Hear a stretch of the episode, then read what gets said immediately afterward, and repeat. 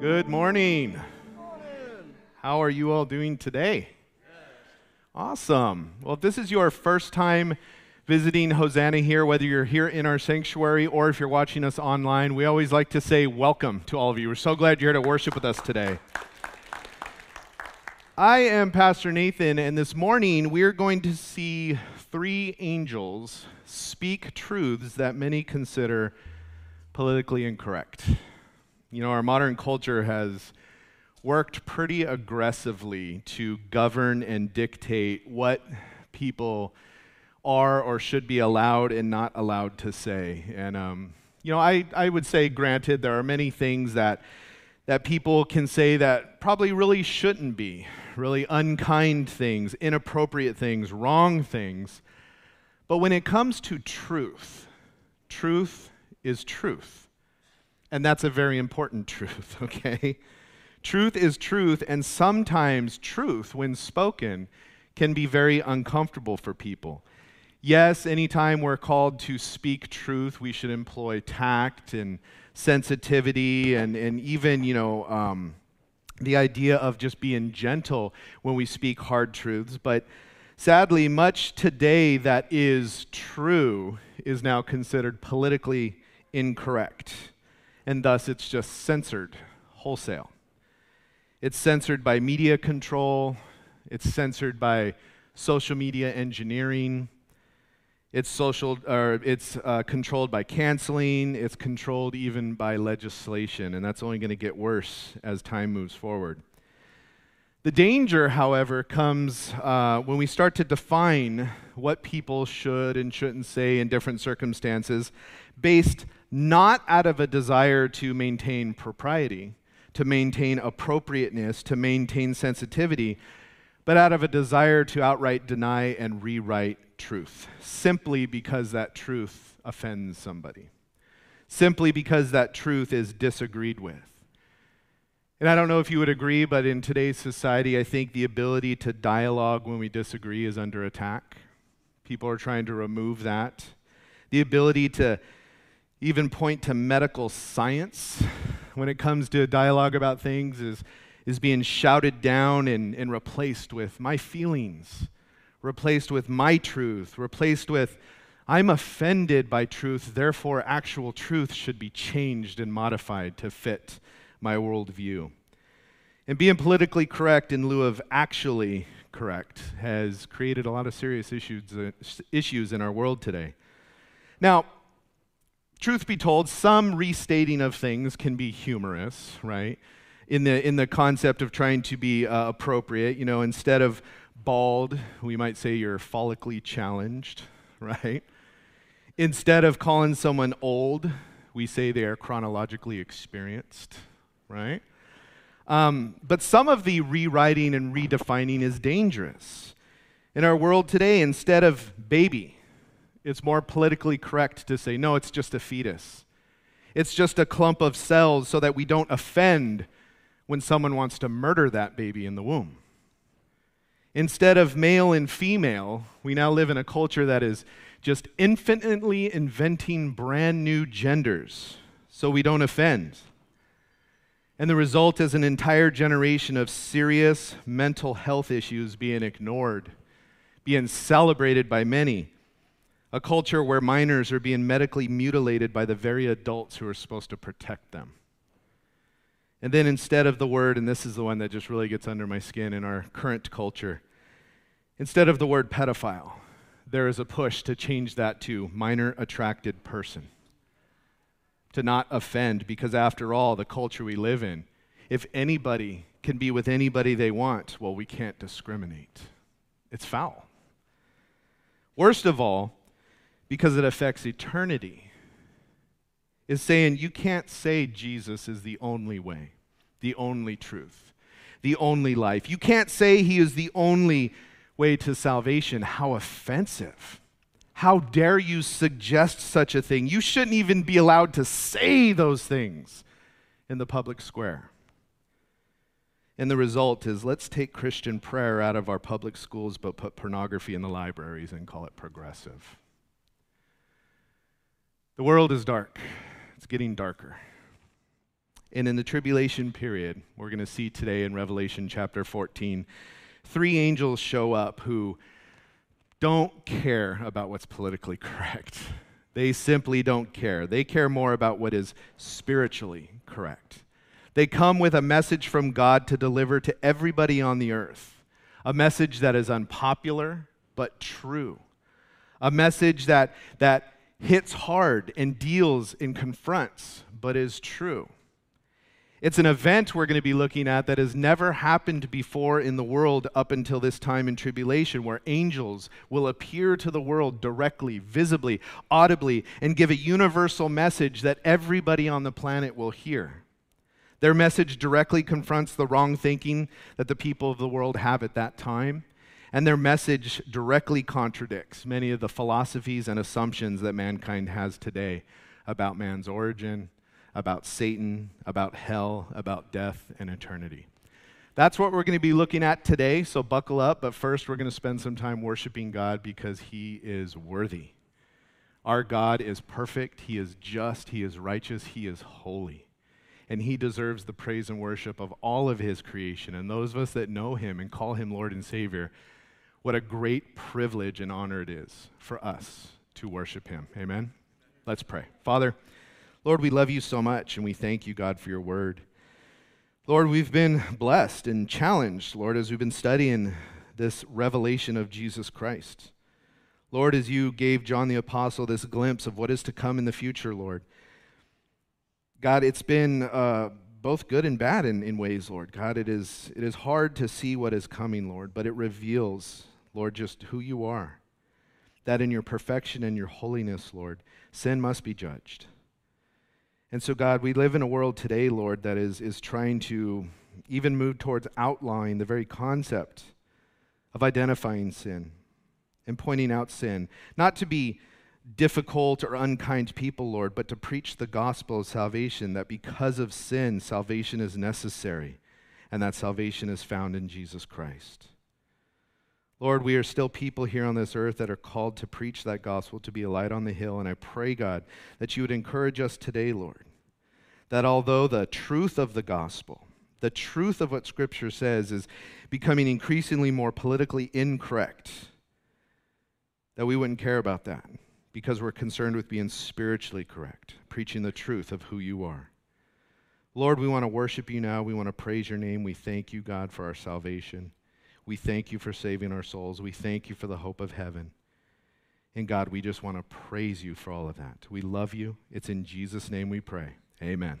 But we are in Revelation chapter 14 today, and we are going to be continuing our study here looking at these three angels. You know, I mentioned earlier that three angels are coming on the scene here through Revelation 14. And angels are very active throughout Scripture. We see angels all over the place throughout the Bible. Um, they were present in the giving of the law back in the Old Testament when Moses got the law. Hebrews chapter 1:14 tells us this in the New Testament. Are they not all ministering spirits sent out to serve those who are going to inherit salvation? And the answer to that question is yeah, they are. The angels are active today in the church, ministering to those that, that, are, um, that belong to Jesus Christ, right? They're, they're active all around us all the time.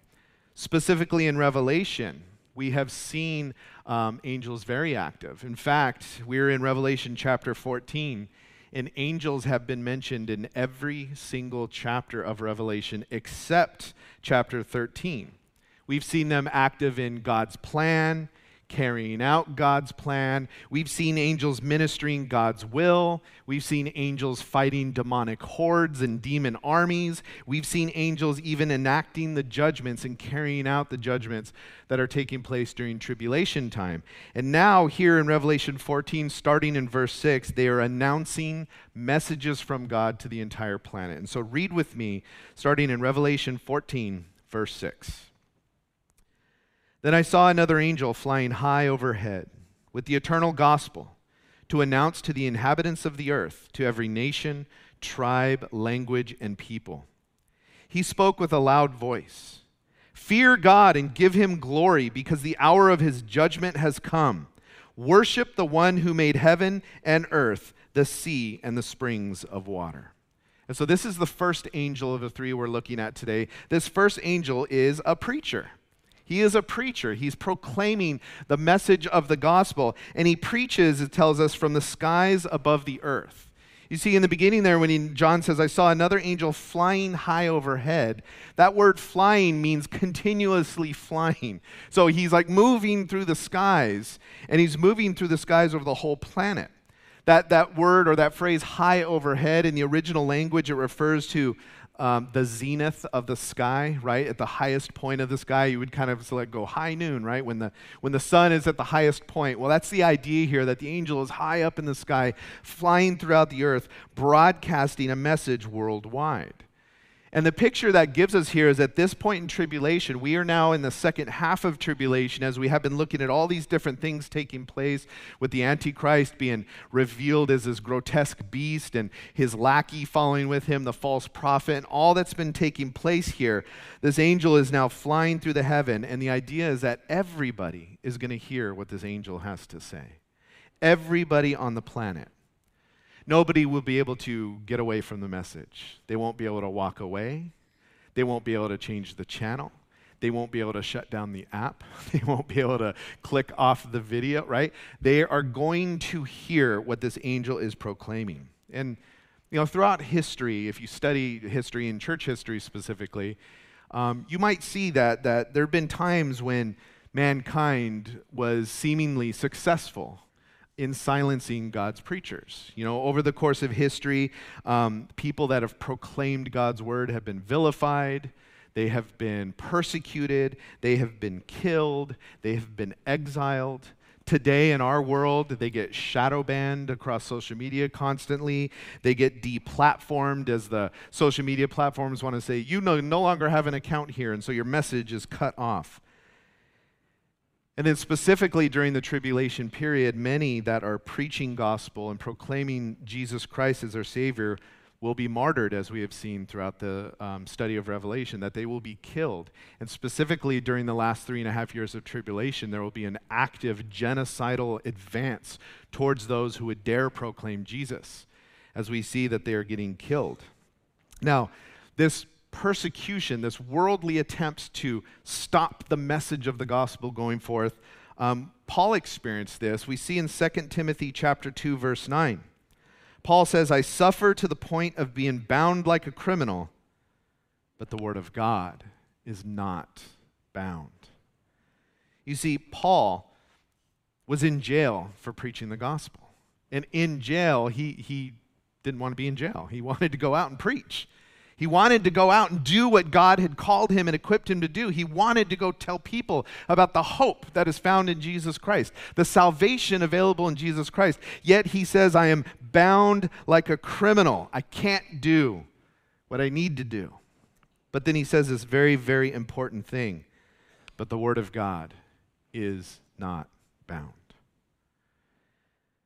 There will never be a time when that statement is truer than during the tribulation period. When the world falls under a global government that hates God, hates Jesus, hates the gospel, when the world is controlled by a global one world religion that says everything else is permissible except Christianity, when the oppression is so thick, the world is going to see that it doesn't matter. The Word of God is not bound. They'll see these angels flying through the sky, one of them specifically preaching the gospel, and there is nothing anybody can do to stop it. That's just a great encouragement, even today, right? It's, it's somewhat unfortunate that today, when we have the freedom to go pass out tracts, and we have the freedom to go share our faith with people, we have the freedom, at least from a legal standpoint, to go up to someone and just be like, hey, can I, can I share Jesus with you? Or to say, hey, can I pray with you? And, and why would you want to pray with me? I'm a Christian. I believe that, that God answers, right? All of these ways that we might interact with people to share the hope that is in Jesus Christ. We live in a time where we can still do that actively, and, and so many of us don't. And, and, there, and there's all kinds of reasons for that. You know, sometimes we're just scared, and, and that's real right? I mean, I'll confess to you guys, like, Put me in a room in front of a thousand people, I could preach Jesus all day long. Put me one on one, right? It's, it's fearful. I still do it. I still hand out those tracts. I still do the thing, but, but, I, but I get it, you know? Um, ironically, we were at a men's conference yesterday, uh, the Calvary Chapel SoCal Men's Conference. It was, it was amazing. If you missed it, um, just don't miss the next one. It was, it was great. But at all of these events, there's always some person, I want to be kind, that is out there protesting the Christian event as a Christian. Right? You see it at Harvest Crusade sometimes. And there was this guy out there with a megaphone yelling at all the Christians, all the guys that are at this men's conference to be encouraged and, and, and, and edified in the Lord and in their walk. He's out there on the megaphone screaming out that evangelism uh, needs to be done. The church needs to be doing evangelism, but evangelism, evangelism biblical evangelism, is only one on one conversations. That is it, and that is only what it is. And then he goes, and what I'm doing is evangelism. While you're yelling at the crowds through a megaphone. um, pray for that individual. So, uh, but the Word of God is never going to be bound. And yes, there is truth that God's word will go out even if you don't do it. But that's disobedience if God's calling you to do it. And disobedience is not okay. But the idea is that there's this time when, when the oppression, oppression that we don't even fathom right now, like when it's not just like, oh, the person might get mad at me, they might spit in my face, they might yell at me. But no, no, no, you'll get put in jail and you'll get killed for proclaiming the gospel during this time. There's still angels flying through the sky proclaiming the gospel of Jesus Christ. And incidentally, as I mentioned in our intro, this is a unique event. This is something that has never happened up to this point angels preaching the gospel. It's a very unique event. You see, um, we, we, we don't see angels preaching the gospel anywhere in Scripture until this point. I'm sure they've wanted to, right? I'm sure there's been times where we're standing in the line at the grocery store and God, the Holy Spirit, is going, hey, give that person a tract and the angels are like, yeah, this is awesome. Watch this. And you're going, uh uh-uh. uh, uh-uh. nope, not going to do it. And the angel's just like, get out of the way, let me do it, right? I'm sure there's times like that. Um, but, but the angels, that, that's not their call. That, that's our call, right? I mean, in the book of Acts, there's a story in the book of Acts where there was this man named Cornelius, and it tells us that he was praying every day and he was praying and he wants to know who God is and he wants to know the truth of, of, of God and salvation. And he's praying and he's praying. And in that story in Acts, it says, An angel appears to him and tells him, Cornelius, this is what I want you to do. Send some guys to Joppa and ask for a guy named Peter. And tell your guys to ask Peter, come back with us to our master. And then Peter will tell you what to do, Cornelius. Now, here's the question why didn't the angel just tell Cornelius the gospel right then and there? How effective would that have been, right? God, I really want to know you. angel with wings. Let me preach the gospel. I'm saved. You had me at, you just arrived with, a, with feathery wings, right? But no, he says, go tell Peter to come. Right? This whole process. Now, yes, we know that God was doing a work in Peter's life and teaching Peter some things. But, but why didn't the angel just preach the gospel to Cornelius? Because that's not the task of angels, at least right now. That's not the task of angels. It's the task of men and women, you and me, who have met Jesus Christ, had our lives transformed. It's our task now. Now, here in Revelation 14, at the last half of tribulation period, yeah, we see that the angels are now getting the opportunity to preach the gospel. But Remember that the next time you're wondering, as, as, as Rick was sharing, I, should I hand this tract to this person? No, don't do it. Remember that it's, it's your task. It's not the angel's task. It's our call as the people of God.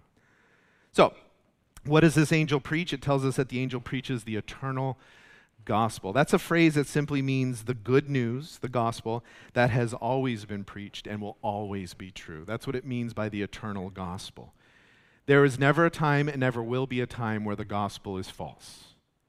The gospel that God has revealed. There are false gospels out there. But the one we know and learn from the Word of God, it will always be true. It's the good news of Jesus Christ, the gospel who he is. He is God in the flesh, what he did, lived a perfect life, went to the sin, uh, went to the sin, went to the cross to die for sin, to pay the price for our sin as a perfect sacrifice, the perfect atonement. And then he went into the grave and he was risen from the grave three days later. It means it's, it's, it's the whole message of salvation and hope and the only way, the only truth, the only life. That's the gospel we preach. It's not that Jesus is one of the ways. No, he's the only way. And doesn't that make people upset when we say that? Well, my version of Jesus, and then you let them continue. And then if you have a relationship, you go, is fake. there is no your version of Jesus. There is only the revealed Jesus in God's Word. And so it's about faith in Christ. It's about his death for you. It's about him being the atonement for your sin, paying your penalty for breaking the law, right? The gospel. That truth never changes. That truth never will change. He is the only way to salvation. He is the only way to the Father. There is salvation in none other but Jesus Christ, God in the flesh, who died for you and me on the cross. The glorious gospel. Now, he brought this eternal gospel, and it says he announced it to the inhabitants of the earth. That word announce is where we get the concept of preaching, right? It's the idea of declaring, its proclamation. It literally means to bring good news. And so the angel is flying through the skies of earth saying, Forgiveness is still available. Salvation is still available in Jesus Christ, right? This is what the angel is saying. And then it says that he was announcing this to the inhabitants of the earth. And then it defines those inhabitants as every nation, every tribe, language, and people. Now, that phrase, we've seen it a few times in Revelation, and it's often a phrase that means everybody on the planet, right? Um, to break it down, that word nation in the original language is ethnos. We get our English term ethnic group from this. So it's every ethnicity. The word tribe is a word that, that um, refers to people groups as defined by their governance or national identity, right? So you would say Americans or you know South Americans or or Russians, you know the idea there. Language, that word literally means dialects, and so it's saying people groups as defined by um, by the dialect of their language, because we know that even within a nation, you could have different cultural people groups, different divisions of groups by, based on the dialect of the language they speak. And then it says people, and that word in the original language means people groups defined by cultural or geographical ties. Sometimes there are people groups that straddle boundaries of nations, right? But they identify as one people group. And so, so the word here is making sure we understand that it includes everybody everybody, every ethnicity, no matter where they live, no matter what their national identity, no matter the distinctions by culture or dialect, every single person on earth at this time is going to hear this announcement of the good news from this angel. And it's like God making one last final attempt to reach the world. Right? As we've been studying through tribulation, the judgments are being poured out. In a, in a very real way, they're escalating they're getting worse and more devastating and more dramatic. And when we get to the bowl judgments, wow, we're going to see just how destructive those final seven judgments are. And in a way, it's almost like God being like, I'm judging sin, but He's holding back just a little bit so that people would get saved and hold, just a little bit, right? Saying through the whole thing, look, the time has come, and we're going to see that here in a moment in the verses, where the full power of God's wrath is poured out. But there's one last opportunity, and this is always the heart of God to give you one last opportunity to get saved. He wants to save your soul. That, that's his heart. That's his, his, his mission. He, he's just, and being just, he must judge sin and those who commit it. But right before he pours out these final judgments, the bowls that we're going to look at in chapters 15 and 16 of Revelation, this final gospel message goes out, this final invitation, this final opportunity to repent, to change, to be just cleansed by God. And if you think about it, at this point in tribulation, the world has already rejected the 144,000 in their evangelism. The world has rejected the two witnesses in Jerusalem and all their their miraculous signs they were doing. The world even celebrated, had a national holiday when the Antichrist murdered those two witnesses.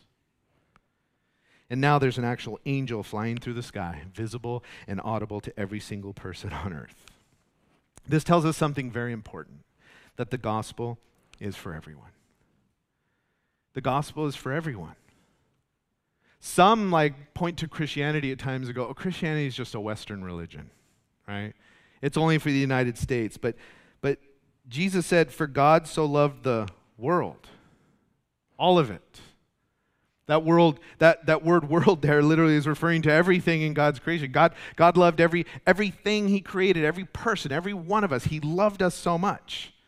The gospel isn't just for the West. It's not just for America. It's not just for this ethnicity. It's not just uh, a, a, white religion or a black religion or an Asian. It, it's, it's not any of that. The gospel is for everybody of every culture regardless of where they live on planet Earth. The gospel is for everyone. Jesus said to his disciples, Go into the whole world and make disciples of all nations. That's everybody. After his resurrection in Mark 16, 15, Jesus said to them, Go into all the world and preach the gospel to all creation. That's everybody. And it's the eternal gospel because it's forever. It's good news for everyone through all time. The, the gospel isn't just for this area of history or this era of history, it's for everybody of all time. And it's the commission of the disciples, and it's the commission of the church today that the gospel goes out to everyone. That's why I'm bringing Rick up here every week to, to just walk you guys through gospels. Try this one, try this one, try this one, try something. Do something. Not all of us have the, have the personality to go out and, and stand on a soapbox. Some of us do. Praise God for that. But we're all called to be a part of the work of evangelism in the church because the gospel is for everybody.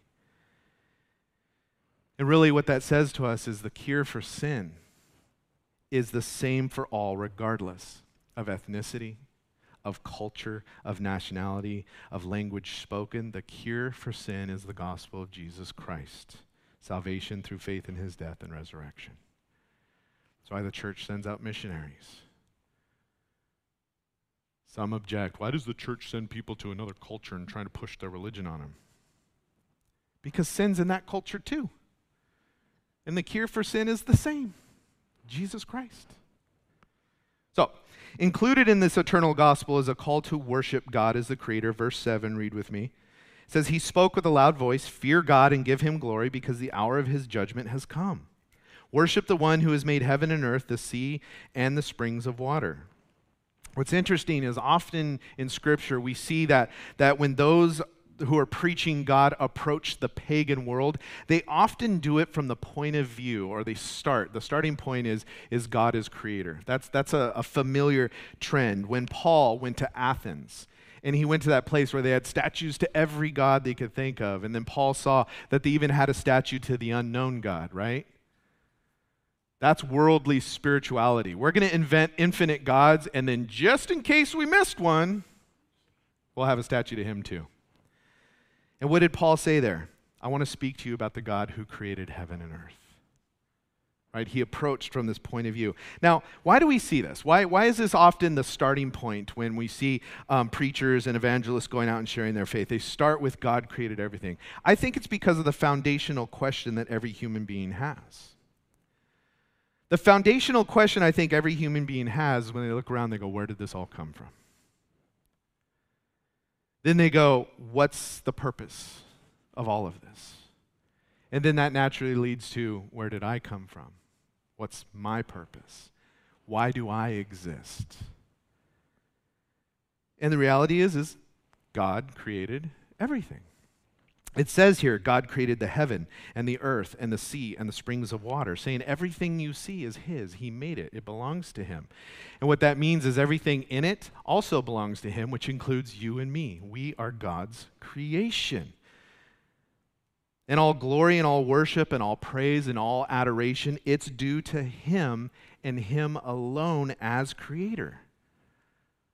Glory is not for us. It's not to us. It's not for our pride, our ego. It's not to, to the gods of our own creation. It's not to strange philosophies and wrong assumptions. It's to God Almighty, the creator of the universe.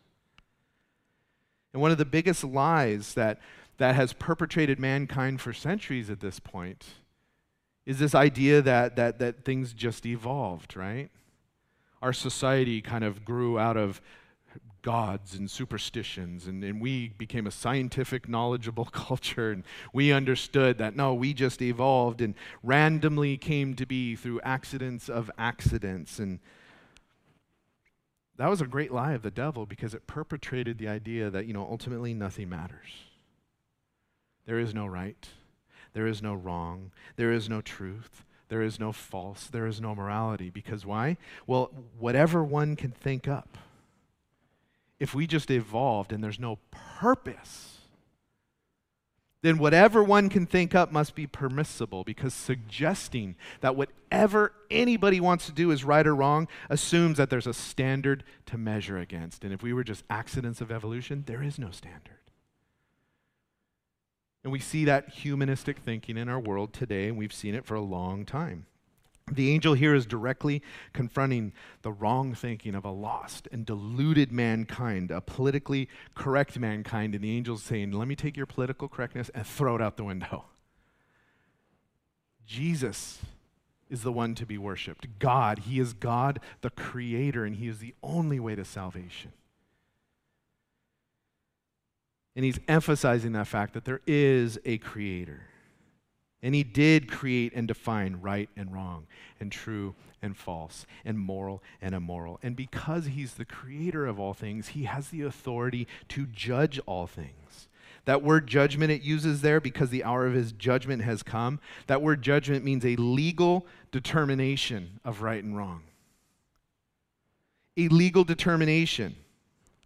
The one who started it all as creator is the one who has the legal right to end it all as judge. And that is a part of the message that we take to people. And so, what does the angel say here? So, fear God and give him glory. That word fear means to, to grant great reverence or respect. Why? Because final judgment is about to fall. And so, this angel is out there flying around saying, You can be saved still, but only through the terms of the eternal gospel. Salvation is only through faith in Jesus Christ, which is a direct contradiction to the philosophies and assumptions that mankind has today and will have even more strongly then. So, verse 8, we get to the second angel. It says, And another, a second angel followed, saying, It has fallen. Babylon the Great has fallen. She made the nations drink the wine of her sexual immorality, which brings wrath. So we see a second angel following the first. The idea is there that the angel is also flying through the skies around the globe and announcing for the whole world to hear Babylon has fallen. Now, again, this statement here is, is much like the, the first part of Revelation 14. This is a glance to the end of the tribulation period. This is a glance to the very end where everything is being wrapped up. And so he's saying, look, Babylon has fallen. Everything it's about in the big picture of eternity, God wins. It may look like Babylon is having success right in this moment, but in the big picture, God wins. And so the first angel gave an invitation to salvation before the bold judgments fall on the earth. This angel is not preaching the gospel. There's no invitation here. It's simply a declaration of fact. Babylon the Great has fallen. So, what is the angel referring to here? Well, in Revelation 17 and 18, when we get here, um, we're going to see a very lengthy description of what Babylon the Great is. To summarize, Babylon the Great is pictured as a, or is presented as a city that is pictured as a promiscuous woman, a prostitute, a harlot, okay? And so, when you look at uh, Babylon the Great in Revelation 17 and 18, this picture, this city being, being, being um, pictured as this promiscuous woman, it could be referring to, um, and I believe it's referring to an actual rebuilt city of Babylon, Babylon that is a, a, a headquarters of just grave immorality. And that's actually coming to pass. There's this thing called the World Monument Fund, it's an independent organization that exists to, quote, safeguard the world's most treasured places. In 2008, the World Monument Fund started the Future of Babylon project. And this project was to document, assess, and develop conservation plans for ancient Babylon in Iraq. In July 5th, 2019, this was just a few years back, Babylon as a city was officially inscribed on the United Nations Educational, Scientific, and Cultural Organization World Heritage List. They're rebuilding it. Now, some of you remember back when Saddam Hussein started rebuilding it, and of course, Bible scholars got all excited at that point. Ooh, Babylon's coming back, right? And then he didn't. And others have taken up that cause. So far, you can actually go see it there today. They have rebuilt an ancient statue of a lion trampling a man called the Lion of Babylon, right? Super family friendly attraction there. Um, they've rebuilt what's called the Ishtar Gate, which is this large double gate that was uh, led into the inner city of Babylon. This gate was actually said to be built by Nebuchadnezzar himself.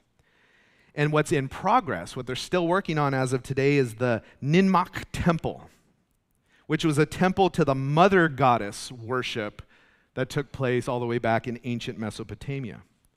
The mother goddess, what do we call that today? Mother Earth, Gaia. So in Revelation 17 and 18, um, as I said, this city is pictured as this woman. And so this woman is not only representative of the city itself, but she's also representative of the entire debauched system of depravity of the end times that, that this city is, is a headquarters of. So and, and, that's kind of the picture that we saw in Revelation 13. Much like the first beast in Revelation 13 represented both the Antichrist as an individual and the government that he led, this woman here represents, or the woman in Revelation 17 and 18 represents the actual city of Babylon and the foul world system that that city is head of, head of. And so that's the whole economic system of oppression, the persecution of believers, the whole ideology and philosophy of it. So, the picture we see in the end times is while worship of the beast is largely going to be headquartered in Jerusalem, in the Jewish temple, that the Antichrist goes and sits in and desecrates during the abomination of desolation, the governmental and economic and cultural control of earth will likely be headquartered in a rebuilt Babylon. And this is very interesting because in Daniel's vision of the end times, in the book of Daniel, um, his visions came during the reign of King Nebuchadnezzar in Babylon. so it's a very interesting connection there. So, all that to say that Babylon the Great, that it's referring to here, that Babylon the Great has fallen, is a collective reference to the entire cultural and political system and the city that the whole thing is governed from. And so the angel is declaring all of this has fallen. Now, notice the accusation in the declaration here. She has made all the nations drink the wine of her sexual immorality, which brings wrath. If you were with us last week in the first part of Revelation 14, we looked at the 144,000 that had been sealed with the seal of God. And we talked about how these 144,000 were specifically pointed out as having maintained their purity during this time. They maintained their purity in contrast to the sexual perversions that are likely going to be a part of the world worship at that time. That they kept their purity and all that. But the rest of the world, it says, drank the wine of her sexual immorality. When it says all the nations there, it's, it's literally referring to this world system is going to be global. And this world system literally deceives and intox- intoxicates the entire planet. We see glimpses of that, and it's already been referenced in the scripture in 1 John 5, where it said the whole world is under the sway of the evil one. Right now, it's a little more subtle. The devil is not trying to outwardly and overtly say, I'm the devil, worship me as God, which is going to take place during tribulation times. And, but we do see that even in our time, the world is under the sway, the influence of the evil one. And the world's simply going to continue on this path, and it's going to get worse and worse and end up with a united world system of perversion and sin and impurity. Now, this combats a thought that, that some have that they say, well, you know, if the majority believes something, that must be right. Have you ever heard that or thought that? Um, it's easy to think of in, in our system of democracy, right? When, when we vote, and you know, the idea is like, well, if more people vote for this, than this, then this should win, right? Um, but that concept isn't true across the board. Just because the majority thinks something is true doesn't mean it is. Just because the majority might say something is politically correct doesn't mean it's spiritually correct. And we have plenty of examples of that throughout Scripture. You remember Moses sent 12 spies into the promised land. 10 came back and said, Impossible, there's no way we can take that land, there's no way we could live there. They were the majority. It was only two of them, Joshua and Caleb, that's like, we could take the land, God's with us. And the minority ended up being right. Israel did take the land.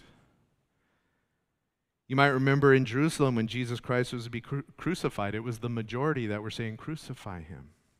They were wrong. The majority of scientists were wrong when they once believed that the earth was flat. So, moving on. We've had an invitation from one angel, we had a declaration from another angel, now we have an admonition from the third angel. Verse 9. And another, a third angel, followed them and spoke with a loud voice. If anyone worships the beast and its image and receives a mark on his forehead or on his hand, he will also drink the wine of God's wrath, which is poured full strength in the cup of his anger. He will be tormented with fire and sulfur in the sight of the holy angels and in the sight of the Lamb. And the smoke of their torment will go up forever and ever. There is no rest, day or night, for those who worship the beast and its image, or anyone who receives the mark of its name. Wow. That's heavy. This third angel is not preaching the gospel. He's not saying there's still opportunity to be saved.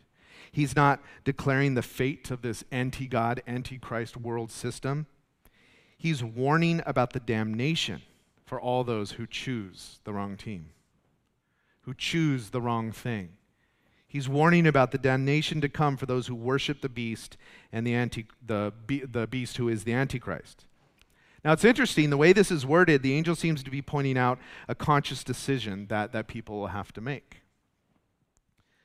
The idea here is, is one will choose to worship the beast and reject Jesus. They will choose to receive the mark of the beast and reject salvation in Christ.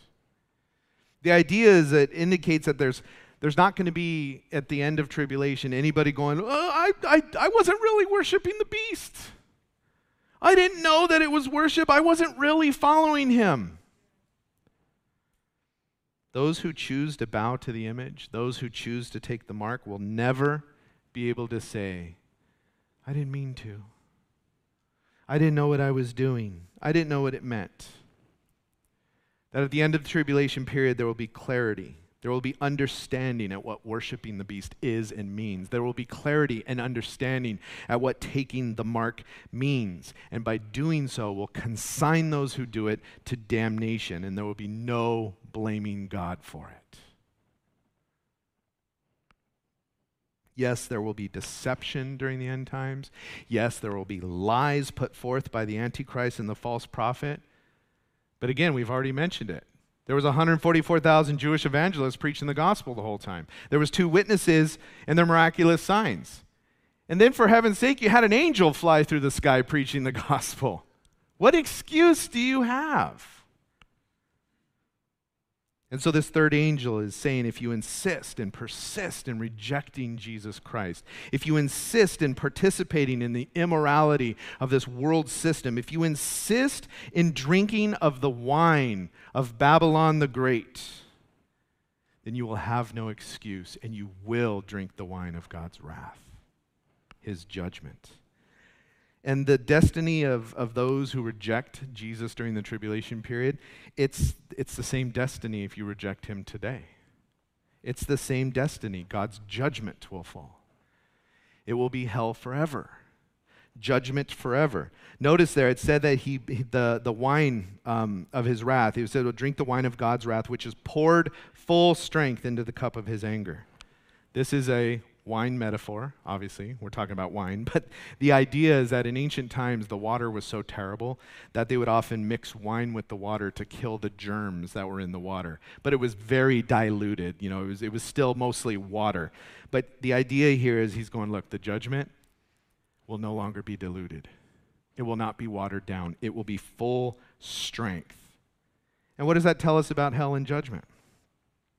Well, he says here the, the, the judgment, they'll be tormented with fire and sulfur, and the smoke of torment will go up forever and ever, and there'll be no rest day or night. This contradicts another false assumption that the world has today and people try and put forth. That there is no hell. Hell is not real. Some cults even say that, Jehovah's Witnesses. There's God, and then there's you cease to exist. And I told one once, I go, if there's no consequence for sin, why do I want your God? I could just live a life in sin and then poof, out of existence with no judgment. And they couldn't give me an answer. People say hell is not real. People say hell is just a metaphor. People say hell is what you experience here on earth. But the Bible is very clear that hell is real. And of all the things that these three angels are proclaiming, this is the one that people seem to have the hardest time with. You see, it's one thing to say to someone, Jesus loves you and wants to have a relationship with you. And people go, oh, that's nice. I'm not in the market for a relationship right now. But it's something entirely different to say, look, if you don't put your faith in Jesus and repent of your sin and be saved, you will be judged. Whoa, whoa. Don't say that. How offensive. That's not very nice to say. And there are many churches in the world today, incidentally, that they just want to talk about all the blessings that Jesus gives. Like he's just a cosmic vending machine there to kick out goodies whenever we want to ask. But they never mention the truth of rejecting him or living in willful, regular disobedience to Him. They only want to mention Jesus as a, as a potential supplemental addition to your otherwise okay life.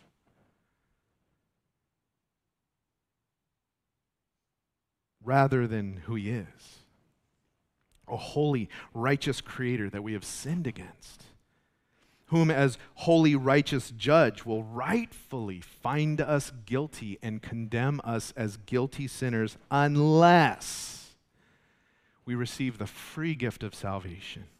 We receive the free gift of forgiveness and salvation by receiving and submitting our lives to the Lord Jesus Christ as our personal Lord and Savior. And people don't like hearing that message. They don't like hearing that judgment will come for their actions. But hell is real. Jesus spoke of hell more than any other person in Scripture. To the hypocrites, Jesus said, Depart from me, you who are cursed, into eternal fire prepared for the devil and his angels. Jesus said, Do not fear those who kill the body but cannot kill the soul. Rather, fear him who is able to destroy both. Jesus described hell as a place of unending fire and wailing and gnashing of teeth. It's a horrible fate for those who don't know Jesus Christ. And that's why sometimes we talk about, like, Lord, give me a heart for the lost, because that, that, that care and concern for their fate is often the motivator that causes us to say, I'm, I'm a little nervous, I'm scared, but hey, I want to give this to you. Will you read it? Well, what is it? it, it it's a g- g- gospel tract. Gospel tract. Hey, Jesus changed my life. I just want to share that with you. God bless you, right? Because without Christ, it's eternity in hell, torment forever. Now, he goes on in verse 12. He says, This calls for endurance from the saints who keep God's commands and their faith in Jesus. Then I heard a voice from heaven saying, Write, blessed are the dead who die in the Lord from now on. Yes, says the Spirit. So they will rest from their labors, since their works follow them. Now, these saints here are the same saints that are referenced in Revelation, uh, or yeah, Revelation 13:10. I believe the saints uh, that are referenced here when he says this calls from endurance from the saints, these are the tribulation saints. These are people who have given their life to Jesus Christ during the tribulation period.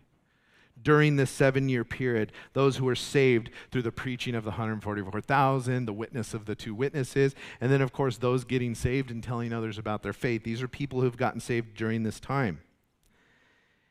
And he says this calls for endurance. Why? Because they're under heavy persecution like the world has never seen. They're under heavy, heavy violence for their faith that the world has never seen before. But notice the contrast between the followers of the beast and those who die in the Lord. The followers of the beast, we read, are tormented forever and ever with no rest. But the followers of Jesus, it says, they will rest. They will rest. Yes, those who follow Jesus during the tribulation period will suffer persecution like never seen on earth before, and many will die violent, horrible deaths, murders for their faith after laboring to remain faithful during this time of debauchery. But in the end, they will rest. They will be at peace. They will be blessed, it says here. That word blessed, you've heard it said, means, oh, how happy. It means to be envied, to be filled with an inner satisfaction where people would go, man, you're just, everything is so great, right? Blessed. And you might think, well, how is dying in the Lord? How is dying a violent death in the Lord blessed? It's because the perspective needs a shift to eternity. When we look at the eternal picture, they died with promise, they died with hope. When we look at the eternal picture, we see that they are experiencing what Paul said to be absent from the body is to be present with the Lord, and how glorious that will be. Man stops with the outward appearance and the outward circumstance. We're so narrow focused sometimes, and we only look at what's in front of us, and we don't zoom out to see the big picture. But God, who lives on the other side of the time space continuum, sees the rest that is available to those who would call him Lord and Savior. He sees the reward of the righteous, the resurrection of the body, the glory, and the bliss of the heavenly kingdom. So, yes, the Spirit says, yes, they are indeed blessed because they are with the Lord forevermore. So, I'll close with this last story. I, I, read a story about a pastor who once approached a, a man who had lost his wife, and the pastor was like, I'm, I'm so sorry for your loss. And this man looked up at the pastor and he goes, You're wrong. You don't lose something when you know where it is. There's no loss. They just moved, and I haven't moved yet. You know, when you lose someone in the Lord, they're not really dead but rather, I think they're really actually finally fully alive. They won. they beat us there. They're already there. And, you know, when my time comes, I don't want anybody saying, oh, Nathan has died. He's gone forever. Please don't say that. What I want you to say is, He moved. And if you know the Lord too, I'll see Him later. I'll see Him later. This is the reality of death in the life of a Christian, right? You guys have heard it many times the greatest statistic ever one out of one people will die. Right? Nobody makes it out of this life without dying. We're all going to come to the end of this mortal coil, this physical life we have here. And if the Lord doesn't come back in our lifetime, every single one of us are going to face death. It's inevitable. The question for this life here on earth is not, will I die? The question is, will I die in the Lord or will I die apart from the Lord? That's the question. Will you be blessed, as the Spirit says of these who died in the Lord, or will you be cursed like those who don't know Jesus, looking to hell forever? You know, it's. It's sad how so many live their lives apart from Jesus and they pay no attention to God at all and they don't believe in Him at all and they deny Him. But, but when, when they pass, people want to be like, oh, they're, they're in a better place. And that's really hard because the truth is they're not. And it's heartbreaking. Oh, they're in a better place. They, they rejected Jesus. And here's the truth if you want nothing to do with Jesus in this life, he is not going to force you to live with him forever. But the alternative to Jesus is hell. And that's the admonition and the warning is that without him, even today, judgment will fall upon you and it will be perfectly right, and it will be perfectly appropriate, and it will be perfectly just. That may not be politically correct to say in the world today, but it is spiritually correct. And it's the message we need to carry out. However, if you are in the Lord in this life, if your loved ones that have passed were in the Lord in this life, forgiveness is theirs. Forgiveness is already yours. The penalty of sin has already been paid. Forever in heaven awaits in the presence of God, your Creator, Jesus Christ, the lover of your soul. Hallelujah. We have something great to look forward to. So take heart, Christian As bad as things may seem at times, heaven awaits. Take heart, Christian, for those who have lost those dear to them. Your loved ones are in heaven waiting for you to get there. And when you get there, you will see them again, and they will smile and embrace you. And you guys will together worship God forever. Let's pray. Father, we love you. And God, we, we, we can't wait to be with you.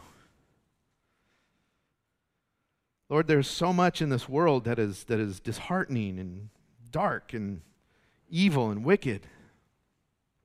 And Lord, we just, we want to be with you in paradise forever. We want to be with you in perfection and glory. Looking into your faith, your face and nothing else for eternity, God, just the, the glory, the love, the, the, all that you are. And Lord, for those of us that know you as our Lord and Savior, that is what awaits us.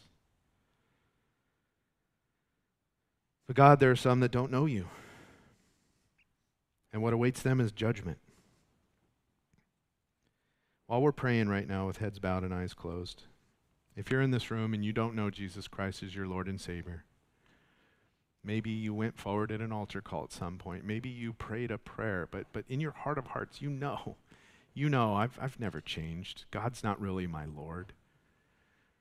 If you're online and I'm describing you, Jesus wants you to know him to be saved from the judgment that will fall upon sin. And so, if you know you need Christ today, I just want you to pray this prayer with me. Say, Father God, I know I've sinned against you. I know I've broken your law. Lord, I want to know, beyond a shadow of a doubt, that I am saved, sealed by the Holy Spirit of promise that when I die, I know I'm going to heaven. Lord, save my soul. Be my Lord and Master. Be my Savior. Be my friend. Teach me how to live for you. Fill me with the Holy Spirit that I would live in obedience to you. Give me a heart for those that don't yet know you, that I would share the gospel, the hope, the salvation I have now with them as well. Thank you for loving me so much. Thank you for coming into my life. Thank you for dying for me. Use me as a vessel to share that with others. In Jesus' name I pray. Amen. Well, God bless you guys. I pray the Lord would give you many opportunities as we're providing tracts and stuff for you guys. I'm, I'm excited every time I hear a story, especially those of you that may have never done it. It's like, I handed out a tract. Praise God, how cool. You know, one brother here, uh, a year ago, we did a tract challenge, right? And at that time, he's like, I didn't pass out tracts. I didn't do any of that. The guy's like a raging fireball of the gospel now, just preaching everywhere he goes. And, and it's just like, man, how cool is that to see? That God would use us as much as we give ourselves to Him. And He will fill you and equip you and teach you and, and do all of it. But what's behind all of that is such a deep gratitude for the salvation He gave you, that He gave me, that we can't help but to tell others about it, that they would be saved too. Amen? Let's worship God for what He's done. Let's praise Him for who He is and give Him our thanks. God bless you guys.